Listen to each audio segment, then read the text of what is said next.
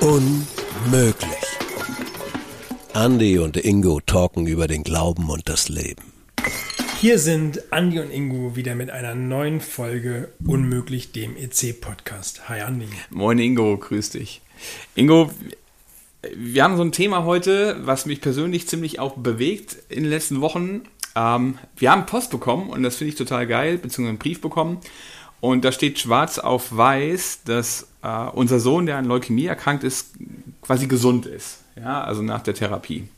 Also für alle, die nicht wissen, was Leukämie ist, man ist ja wirklich, man ringt schon ums Leben. Ne? Also es ging wirklich... genau, es ist ein Blutkrebs. Ne? Ja. Und ist so eine Sache, wirklich Leben und Tod, das hängt da dicht zusammen. Und natürlich immer die spannende Frage, gesund werden oder krank bleiben. Ne? Und krank bleiben ist halt Perspektive nicht so dolle.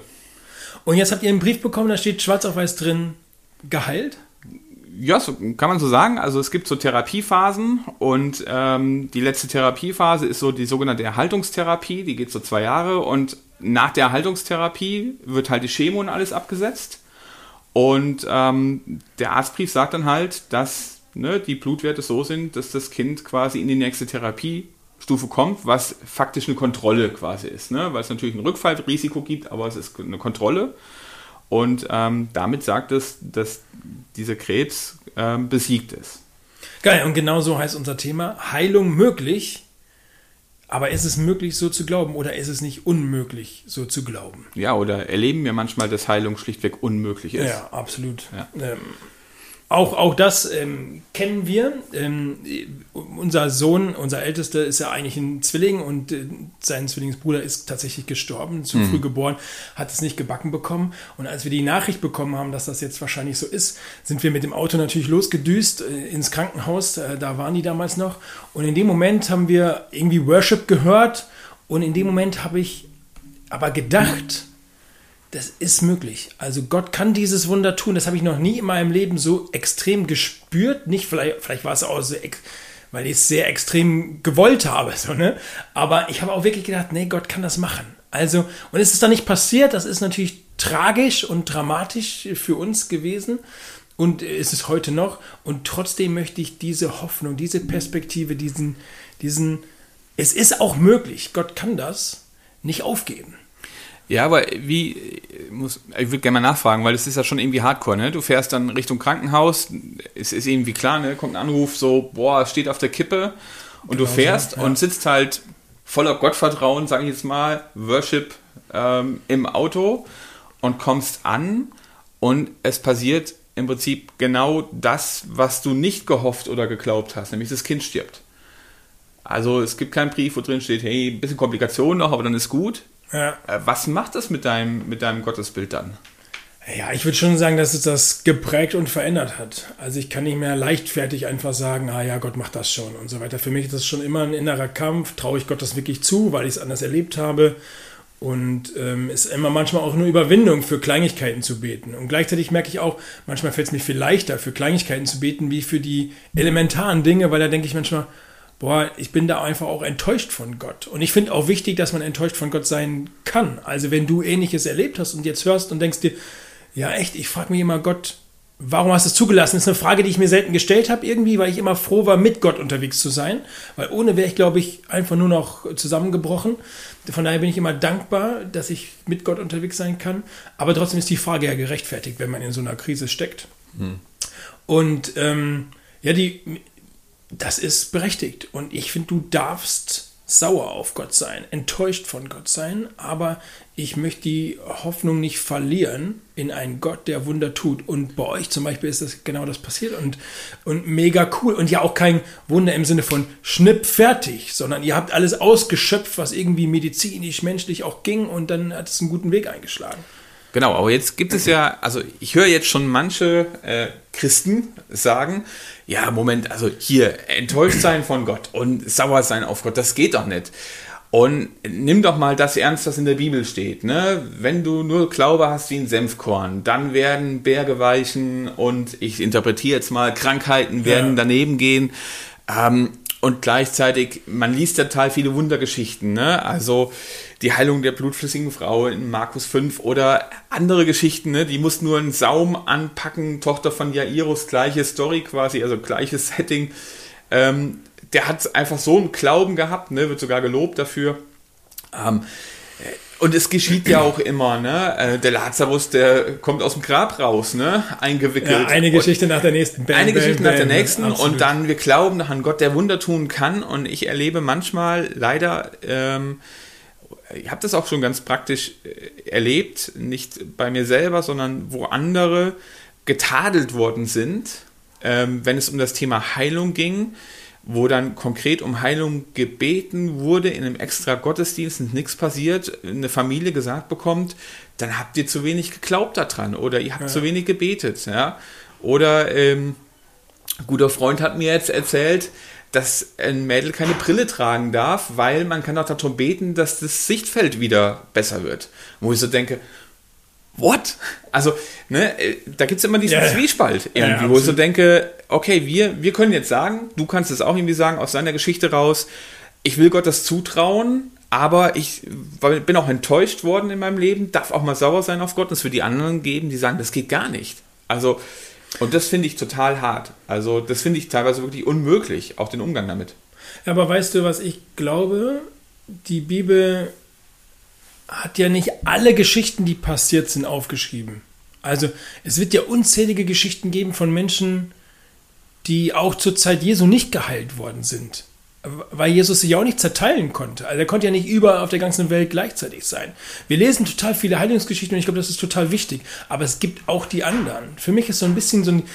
Ja, das endet dann gut. Auch in der Bibel, hier am Teich Bethesda, gibt es diesen Gelähmten, der irgendwie immer zu spät kommt. Also du musst da irgendwie in diesen See und dann wird alles gut, so, ne? Und dann wirst du geheilt. Und wenn du halt irgendwie, der konnte halt nicht laufen, dann bist du halt immer zu spät. Also die anderen überholen dich immer und sacken Gefühl, dann den Siegespreis ein. Und du stehst immer da und denkst dir, boah, ich werde es nie schaffen, weil es wird immer einer schneller sein, der irgendwie Heilung braucht.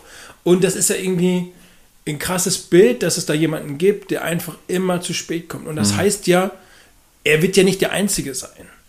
Also erstens gibt es in der Geschichte viele, die da drumherum gelungert haben, immer auf die Möglichkeit. Aber ich glaube auch, dass das so ist. Also ich glaube, wir verlieren ganz schnell den Fokus, weil wir 20 Heilungsgeschichten in der Bibel lesen, dass es eben auch die anderen gab. So. Also das ist so der erste Punkt, wo ich sage, hey, und mein zweites ist ein ganz persönliches Ding, wo ich sagen würde, ich weiß, dass ich in dem Moment so stark geglaubt habe wie noch nie zuvor. Und wenn das nicht reicht, ja, dann habe ich wohl noch nie richtig geglaubt. Also das will ich den Kritikern sagen. Also, so weißt du, das war mehr wie ein Senfkorn, obwohl ich gleichzeitig irgendwie, ja, das, also noch nie in meinem Leben war ich so überzeugt davon, dass Gott das tun kann. Aber vielleicht ist das gerade so das, ja, das Alltagsding, ne? Oder das, wo wir so merken, das ist eine Sache, die beschäftigt uns. Dieses Glauben und Vertrauen wollen und dann auch tun und dann aber zu erleben, dass es nicht passiert. Wir suchen dann ja immer nach einem Grund oder einer Lösung. Ne? Und wir brauchen einen Schuldigen. Ja, genau.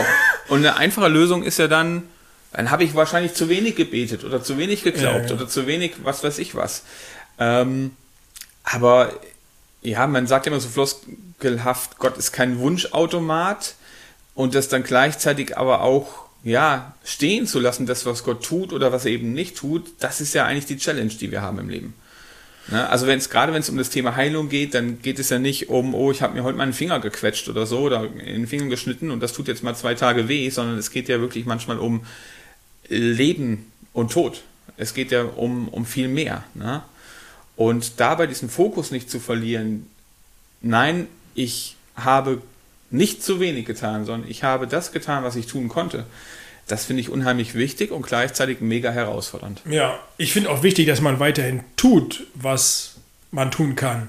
Also es gibt ja auch so christliche Einschläge, wo man sagt, wir beten und lassen alles den Herrn machen. So. Und ich sage, ja gut, Gott hat uns sowohl den Verstand als auch die Fähigkeit gegeben, etwas zu tun. Medizin ist ja nicht ohne Grund entstanden. So, ne? Wenn wir die jetzt nicht nutzen und nur noch beten, wir wären irgendwie, ich würde sagen, unmöglich dämlich.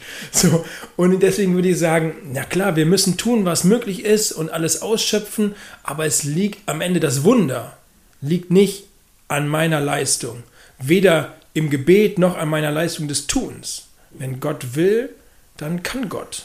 und warum er manchmal nicht will oder nur nicht macht und er vielleicht trotzdem wollte, hey, das ist für mich eine total offene Frage, kann ich nicht beantworten. Aber ich weiß, dass ich mit ihm auf diesem Weg sein will. Ja, und das finde ich einen total wichtigen Punkt. Also, dass ich mich frei machen muss in meinem Denken, dass wir als Menschen nicht verantwortlich sind für das, was Gott tut. Also, wofür ich verantwortlich bin, ist vielleicht diesen Punkt, den du angesprochen hast, das auszunutzen, was Gott mir geschenkt hat. Also seien es medizinische Möglichkeiten, seien es Menschen, die dann mit mir oder für mich glauben. Also ich denke immer, ja, eine meiner Lieblingsgeschichten, wenn die Männer den Geländen aufs Dach schleppen, ne, und das Dach abdecken und zu Jesus runterlassen. Ich glaube, Markus 2 ist das, ne? Und einfach, der kann selber nicht und als Gemeinschaft betet man dann zusammen. Aber so immer, Freunde muss man haben. Ja, absolut. Absolut. Aber immer in dem Bewusstsein, es liegt nicht an unserer Leistung, sondern es liegt daran, was Gott macht. Und ich finde das beste Beispiel dafür ja bei Jesus. Der sitzt im Garten Gethsemane vor einer richtig beschissenen Situation, der weiß, was auf ihn zukommt. Und er sagt, aber wie du willst, Vater, nicht wie ich will. Und dieses Abgeben, das findet sich ja auch total oft in der Bibel. Und wo ich so denke, boah, dieses Wort Glauben, übersetzt vom Griechischen her, ist immer eine Doppelbedeutung. Also Glauben ist gleichzeitig immer Vertrauen. Also immer, wenn irgendwo in der Bibel was von Glauben steht, steht da gleichzeitig Vertrauen haben.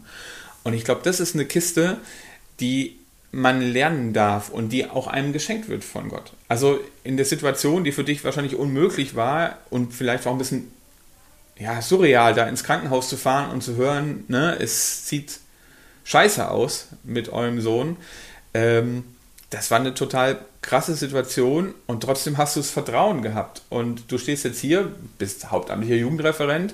Das heißt, so ein Vertrauen könnte ja auch enttäuscht werden. Aber ist das nicht auch ein Wunder, dass trotz dieser Situation Gott jemanden so festhält, dass man weiter mit diesem Gott unterwegs ist, mit diesem Jesus unterwegs ist im Leben? Ist für mich manchmal auch ein Wunder. Ja, dass ich in manchen Situationen im Leben, die mich negativ geprägt haben, wo ich das Gefühl gehabt habe, Gott hat mich überlassen, dass ich weiter glauben und vertrauen darf und erleben darf, wie er mich trägt. Ich würde sogar sagen, dass Gott diese Situation, die uns da passiert ist, schon für total viel Gutes gebraucht hat, aber sie deswegen nicht besser wird.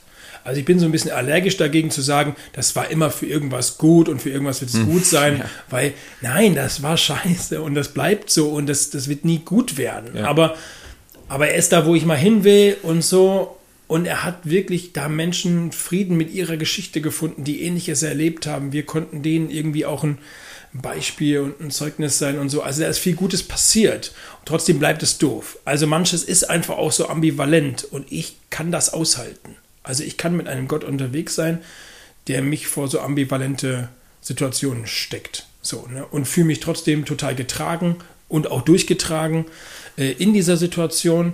Und hätte niemals alleine da durchgewollt. Ohne Gott wäre ich verzweifelt. So. Und deswegen ist es total cool, da mit Gott unterwegs zu sein und trotzdem zu merken, ja, es ist einfach auch nicht, ich habe es nicht in der Hand und ich bin nicht derjenige, der am Ende da sitzt, sondern da will ich so sein wie Jesus. Da bin ich, glaube ich, noch nicht, aber da will ich so sein wie er im Garten, schweißtriefend, im Angesicht seines, ich werde vermutlich gleich sterben. Und der hatte da auch keine Lust drauf. Der sagt dann, ey, wenn es irgendwie möglich ist, lass diesen Kelch an mir vorübergehen, was ja nichts anderes heißt wie, ich will es nicht erleben. So, aber am Ende, was du willst, soll geschehen und nicht das, was ich will. So, und das ist so ein wichtiger Satz, der uns schon auch bewahrt davor, ist besser zu wissen wie Gott. Ja, und ich finde halt diesen Vers, ich glaube, hilf meinem Unglauben, der drückt da so viel aus, ne? Ist ja auch ein Vers, der in der Bibel steht und der ja zeigt, okay, es gibt auch Unglauben, auch unter total frommen Menschen. Es gibt dieses fehlende Vertrauen und da finde ich es genial, dass wir auch unseren Unglauben, unser fehlendes Vertrauen zu Gott bringen können und er uns damit nicht wegschickt. Was würdest du Menschen raten, jetzt denen, die zuhören oder die dir vielleicht begegnen, die vor einer Situation stehen, wo es wirklich um Heilung geht? Wie würdest du raten, damit umzugehen? Ich würde mir immer, also klar, ich glaube, du musst erstmal überlegen, okay, wie sieht's aus? Ich bin schon auch Realist. So, ne? Und wenn es ganz düster aussieht, dann würde ich das erstmal auch, muss man irgendwie auch Ist-Zustand akzeptieren Und trotzdem würde ich sagen, Gott das hinknallen, dass man sich was anderes wünscht. So, ne? Also ich, dadurch, dass ich das jetzt auch so erlebt habe, will nicht mehr eiskalt überrascht werden, sondern ich bin dann zu sehr Realist und packt mir das auch rein. Aber ich will trotzdem glauben, dass Jesus da agieren kann, dass Jesus da was tun kann. Und ich würde sagen, da ist die Beziehung zu ihm, dass ihm um die Ohren werfen, auch mal schreien, heulend irgendwo sitzen und sagen, Jesus, tu da was. So. Wäre genau der Umgang, den ich wählen würde. Und dann es hilft natürlich auch, Menschen um dich zu haben, die dich auch auffangen, die für dich beten, wenn du nicht mehr beten kannst. Also es gab auch Situationen, ich glaube, da kann man nicht mehr selber. Und dann braucht man diese 4 Freunde, die einen die Treppen hochschleifen, das Dach aufdecken und einen runterlassen. Und vielleicht ist das manchmal, kann man gar nichts tun, nur, ja, ich gebe dir was zu essen, hier bin ich mal für dich da, ich höre dir zu, ich nehme dich in den Arm und ich bete für dich. Nicht für dich, dass es dir besser geht, sondern anstelle von dir. Also weil ich nicht mehr kann, weil ich vielleicht gerade eher wie dieser Vater, der ja schreit, boah, ich glaube, aber hilf meinem Unglauben, so, dass du gerade eher da steckst bei, boah, irgendwie kann ich es mir ja doch nicht mehr vorstellen. Und dann trotzdem darauf zu vertrauen, wie du gesagt hast. Ja, und mir ist wichtig geworden, du bist nicht verantwortlich für das Gelingen oder Misslingen von dem Wunder. Also du kannst alles Erdenerdenkliche tun, heißt nicht zurücklehnen, sondern Gott damit in den Ohren liegen, aber dann auch abgeben dürfen. Abgeben dürfen und auch wissen, dass in der Situation, wie sie ausgeht, auch immer ausgeht, Gott dich trägt. Ja, und auf das Unmögliche hoffen. Genau. Dennoch. Vielleicht hast du auch deine Erfahrung gemacht und deine Wunder erlebt oder eben nicht erlebt. Und ich finde es cool, wenn man das teilt. Wir würden uns freuen. Schreib uns doch eine Nachricht an podcast@ec.de. über deine unmöglichen oder möglichen Entdeckungen, die du mit dem Thema Heilung und Wunder mit Gott schon erlebt oder eben auch nicht erlebt hast. Wir freuen uns das nächste Mal. Auf jeden Fall. Und sagen an dieser Stelle Tschüss und Gott mit euch. Yes, alles ist möglich. Unmöglich. Andy und Ingo talken über den Glauben und das Leben.